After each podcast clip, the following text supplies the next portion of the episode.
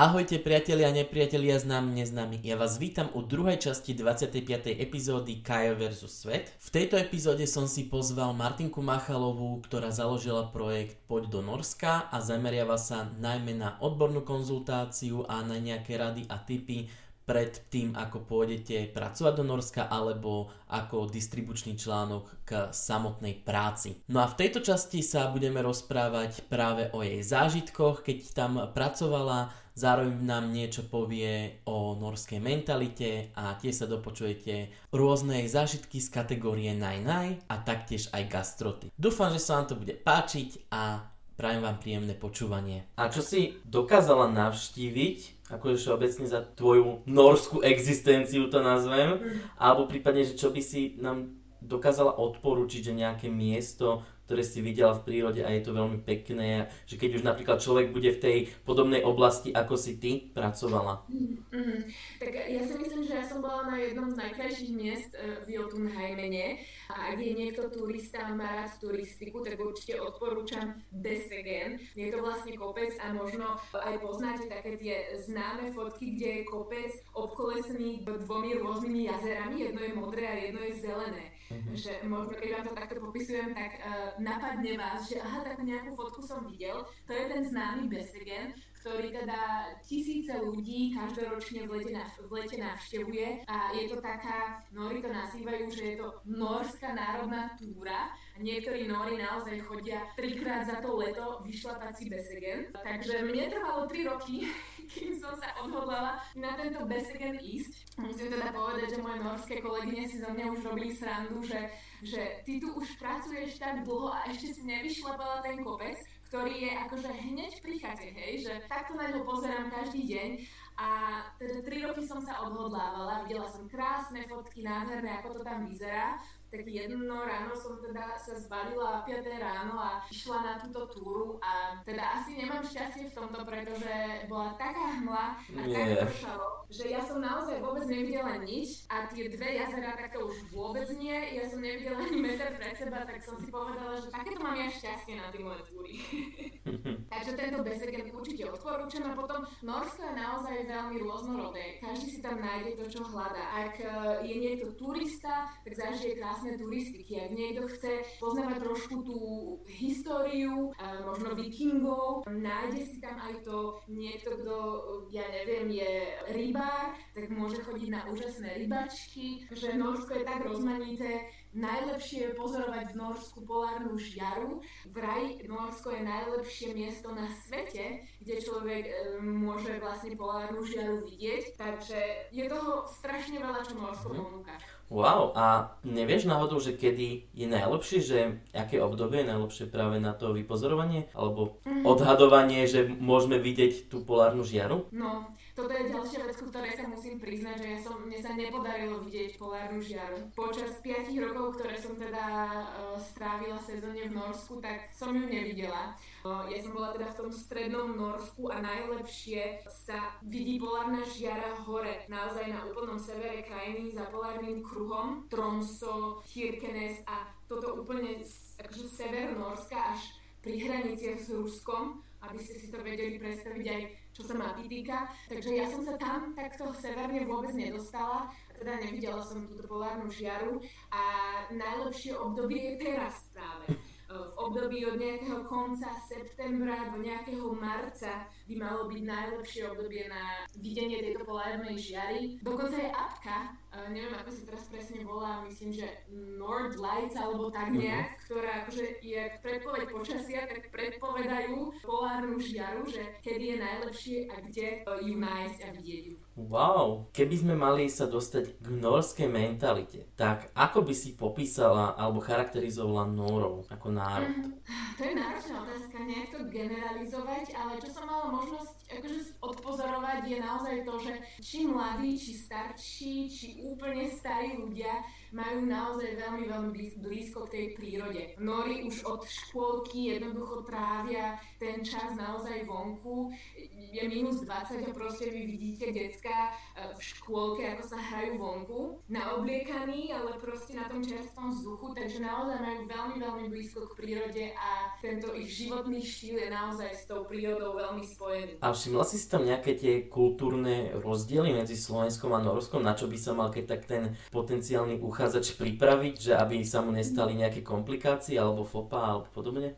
Myslím, že norská mentalita je celkom taká mierumilovná, by som povedala. Oni majú dokonca Škandinávia, majú taký uh, akoby kódex správania sa, ktorý wow. sa volá, že Jenteloven, akože kódex správania, že ako by sa každý mal správať a je to v takom zmysle, že nevytrčať z davu, netváriť sa, že som niečo viac ako iný, nevyvyšovať sa na druhých a naozaj oni to majú v sebe akože veľmi hlboko zakorenené a ono sa to naozaj reálne prejavuje v každodennom živote. Takže nemajú radi nejaký konflikt, neradi riešia nejaké nepríjemné situácie, takže asi, asi v tomto je to trošku taký, uh, alebo teda je to to, čo som odpozorovala. Uh-huh. A keby sme sa ešte mali vrátiť, čo sa týka financií, tak um, uh-huh. aj veľa mojich známych sa ma pýtalo, čo sa týka cien v Norsku, že či je to finančne nákladná uh, destinácia, či už pre cestovanie alebo pre život, že ako by,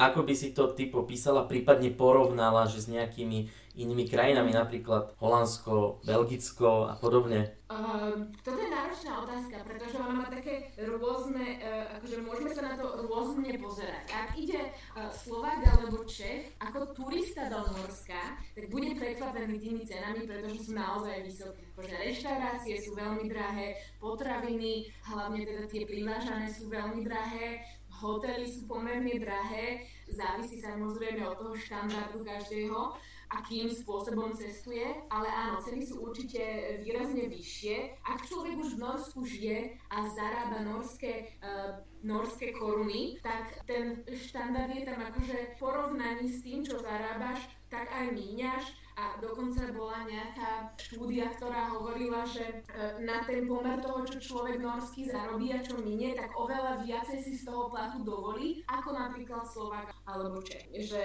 oveľa viacej si za ten plat môže kúpiť Nor, ako si môže kúpiť napríklad uh, Slovák zarábajúci na Slovensku. Wow, zaujímavé.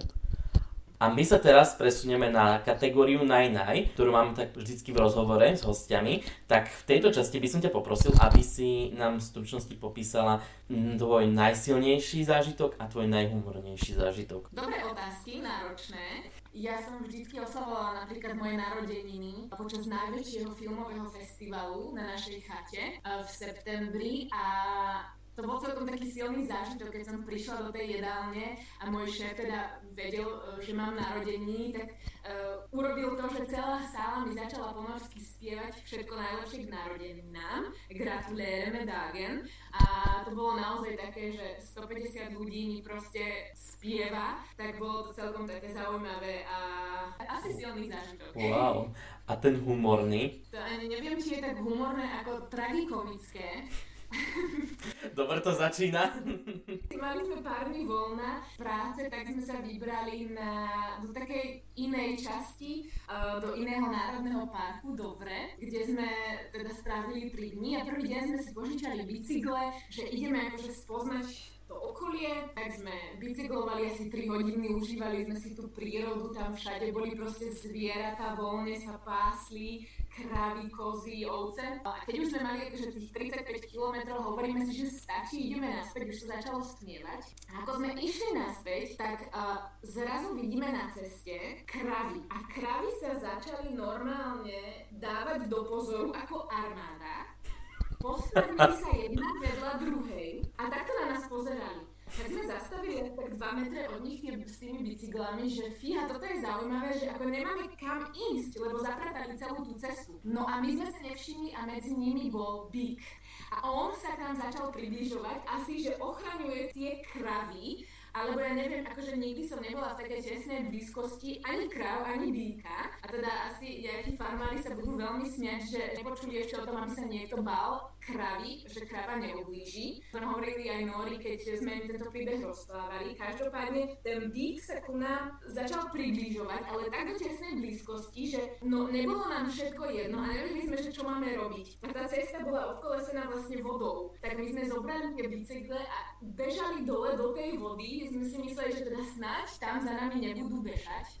No rozbehol sa ten bík dole do tej vody za nami, krátke nohy, obrovské telisko, ktoré proste beží za nami, tak ja som hovorila, že tuto končí náš život, proste krásne Norsko, máme spomienky. Zastavil sa, keď sme vstúpili do tej vody, normálne počlenky, po kolena vody, aj tie bicykle, všetko sme to tam akože cez tú vodu sa nejak snažili prejsť. No ten bík sa zastavil a akože dali nám pokoj, ale hovoríme si, že, že je krásne byť vo voľnej prírode, ale aby nás kravy a bík napadol, tak toto asi ešte nikto nezažil.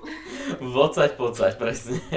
No, takže, takže toto bol asi taký, že nie v tom momente úsmevný, ale teraz keď si na to spomíname, tak je to akože celkom úsmev, úsmevný zážitok. Určite.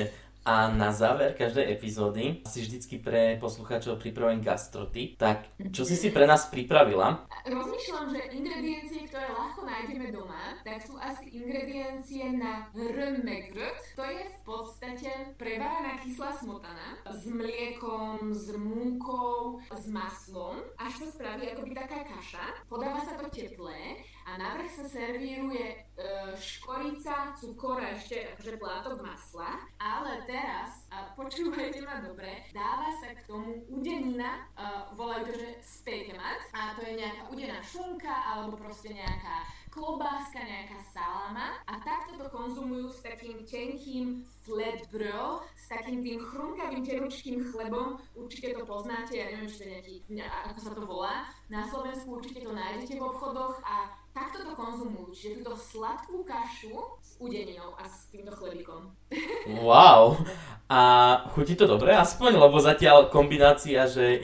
Je to zvláštna Čo? kombinácia taká, že človek sa zamyslí, že čo, čo, ako toto mám akože chápať, ale ku podivu to není zlé. Naozaj, že aj tá udenina ide k tej e, kyslej smotane, k tomu cukru a škorici celkom fajn. Že, že všetko sa to tam, tie chute dokážu tak skombinovať, že to je vo finále dobré. Každopádne recept a všetky informácie ohľadom tohto Maťkiného projektu budete mať v popise tejto epizódy, takisto ako aj na ňu kontaktné údaje, či už napríklad na sociálnych sieťach, alebo ako som spomínal, ich oficiálnu stránku. A Maťka, ja sa s tebou lúčim. Ďakujem ti veľmi pekne za rozhovor. Ďakujem veľmi pekne, ďakujem aj za pozvanie, Karel. Dúfam, že sme teda minimálne inšpirovali ľudí, ktorí zvažujú, že by možno išli niekedy v budúcnosti do Norska, takže sme im dali nejaký, nejaký taký štart a nakopnutie, že čo všetko sa dá zažiť v Norsku, ako zistiť, ako ísť do Norska, ako si nájsť tú prácu, tak verím, že, verím, že sme niekoho inšpirovali a ďakujem všetkým aj za počúvanie a ďakujem tebe, Karel, za, za to, že tu môžeme rozprávať. Ja ešte raz teda ďakujem a vám prajem ešte pekný zvyšok rána, dňa, večera. No vyberte si, kedy to počúvate. Ahojte! Majte sa!